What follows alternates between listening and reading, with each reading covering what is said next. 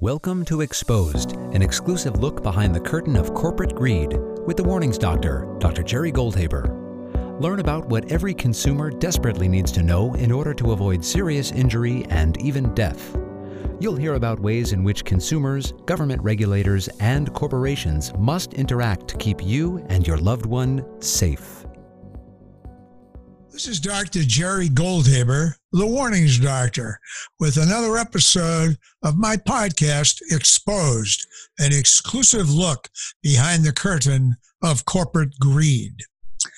Last episode, I talked to you about ivermectin, a drug intended to remove worms and parasites from animals like horses and cows, but that has been conspiracy theories have been floating around the internet for the last month or so and promoted by some very famous people who are urging us to take it as a cure for COVID, a magic cure for COVID.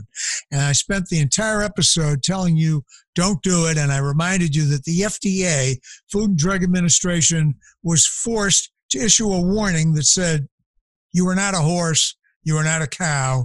Seriously, y'all, stop it meaning don't take this drug to fight COVID. Well, today I want to talk about this disinformation that has led to a kind of a chaotic uh, uh, response to the presence of ivermectin.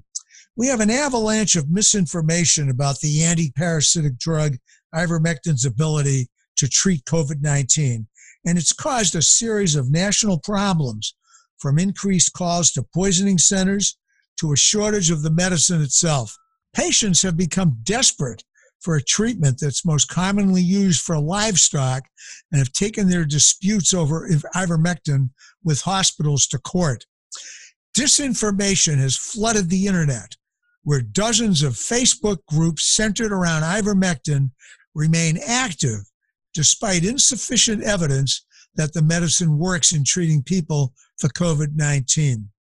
It's also gone well beyond the internet to popular podcast hosts like Joe Rogan.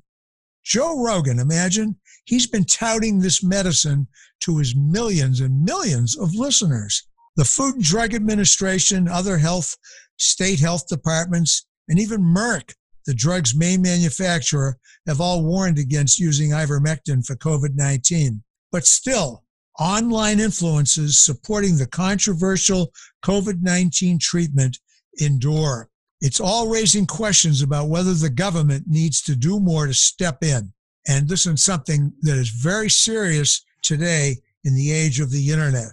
The promise that there are miracle solutions to an illness is really persuasive. And the idea that individuals can manage their own health if they read a lot and gather information and make their own decisions is really powerful. It's powerful, but it's dead wrong. I didn't go to medical school. I'm the warnings doctor, but I'm not an MD. I am simply a social scientist, and I know what my, my boundaries are. I know what my sandbox is. And friends, just as I'm not an MD, most of you aren't either. And you shouldn't be managing your own health just by reading whatever pops up on your Google searches.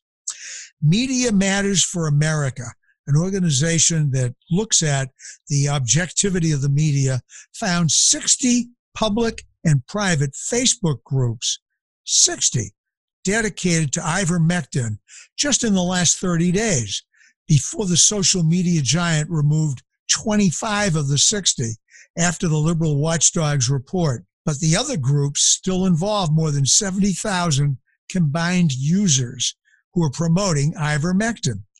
Media Matters released a report just recently concluding that Facebook users are getting around the platform's moderation strategies by posting links and screenshots of misinformation in the comments of posts and by purposely misspelling keywords such as ivermectin and vaccines. That's right by misspelling words and, and, you can get around the Facebook auditors.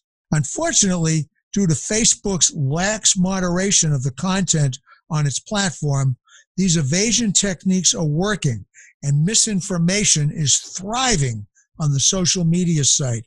an associate professor, research director for Media Matters, criticized Facebook for not adequately responding to such misinformation in groups. The fact that Facebook has not taken much action against these groups is definitely problematic. A Facebook spokesperson uh, said that the company has removed 20 million pieces of content from Facebook and Instagram for violating COVID 19 misinformation policies. Facebook believes that they've enforced their policies against COVID misinformation, but they also know that people will keep trying new tactics to get around their policies, and they're constantly evolving to stay ahead of them. That's their position. They're at least admitting that there's a lot of smart people out there who are intent on distorting their algorithms.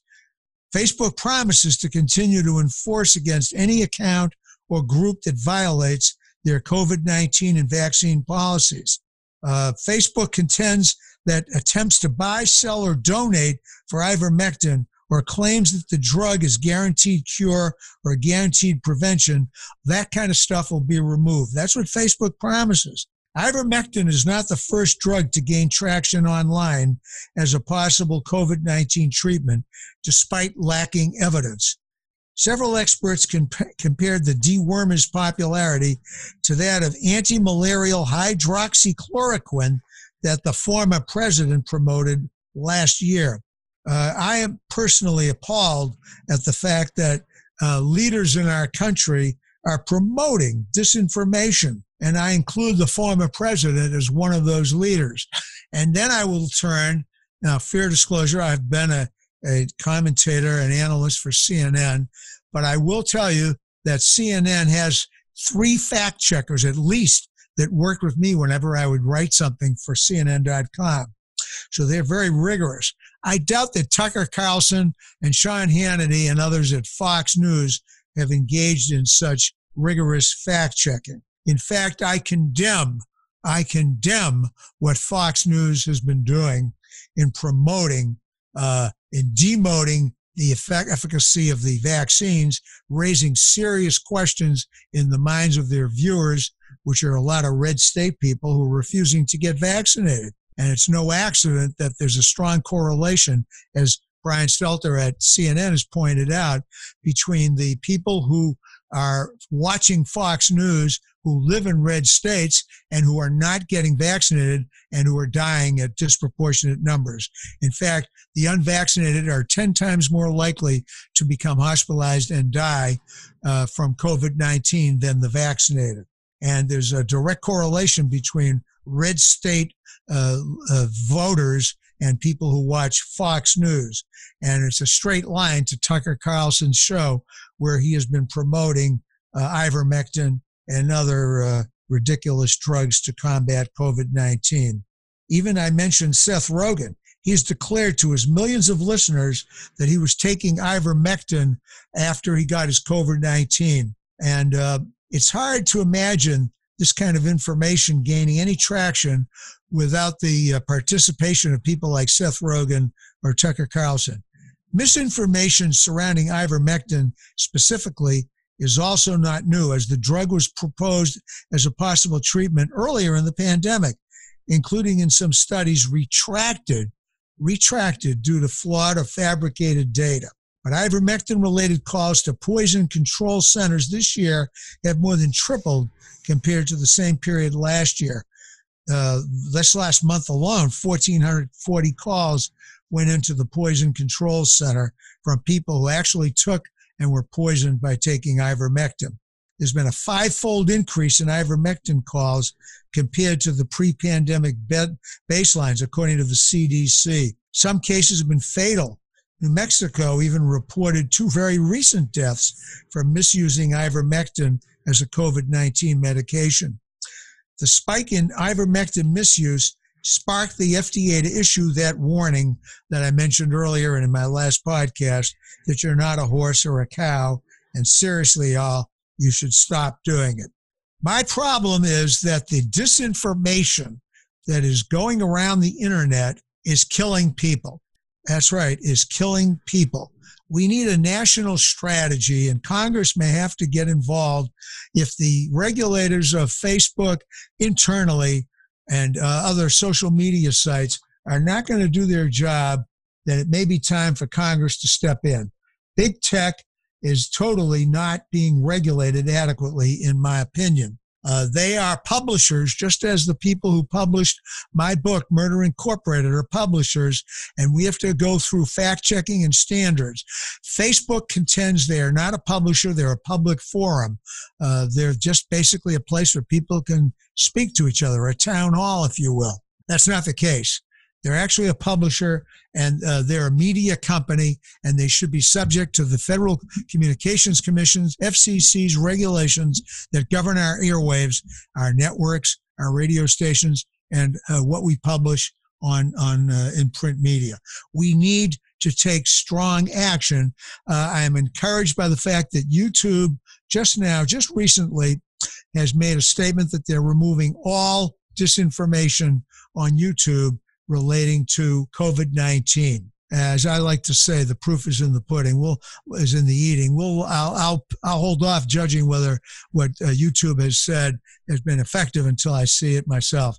But for now, folks, I just want you to know again uh, that you must be your own best friend in getting information. To not rely on the social media, rely on the published journals, the science, rely on what the CDC tells us or the FDA or your family physician or healthcare providers. Do not rely on the internet because it's very hard to separate the wheat from the chaff on the internet these days. Facebook and others should be doing it for us, but they're not. It's as simple as that. They're not doing it because there's no profit. They make their profit by getting clicks. We've heard of the phrase clickbait. That's simply controversy spurs clicking and likes, and more advertisers uh, flock to where there's a high degree of likes and clickbait. So, therefore, it's a monetary reason for the internet to contain disinformation because it con- creates controversy, and controversy sells ads. As they used to say on television, if it bleeds, it leads. And unfortunately, that's the sad state of affairs with our social media today. And so, my friends, if you enjoyed this podcast, I encourage you to get a hold of my book, Murder Incorporated How Unregulated Industry Kills or Injures Thousands of Americans Every Year and What You Can Do About It. It's available wherever you get your books in hardback, paperback, Kindle, and even audiobook exclusively on audiobook through iTunes and Audible. I also have my YouTube channel, jerryonyoutube.com. That's Jerry with a G on YouTube.com. And remember once again that if the warnings doctor is giving you uh, the advice that I give you on my show, it's because of one thing and one thing only. The more informed you are, the safer you'll be. Thank you for listening to Exposed, an exclusive look behind the curtain of corporate greed with the Warnings Doctor, Dr. Jerry Goldhaber. Our podcast is where you can always find a new prescription to keep you safe in an ever evolving and sometimes dangerous world. Remember, the more informed you are, the safer you will be.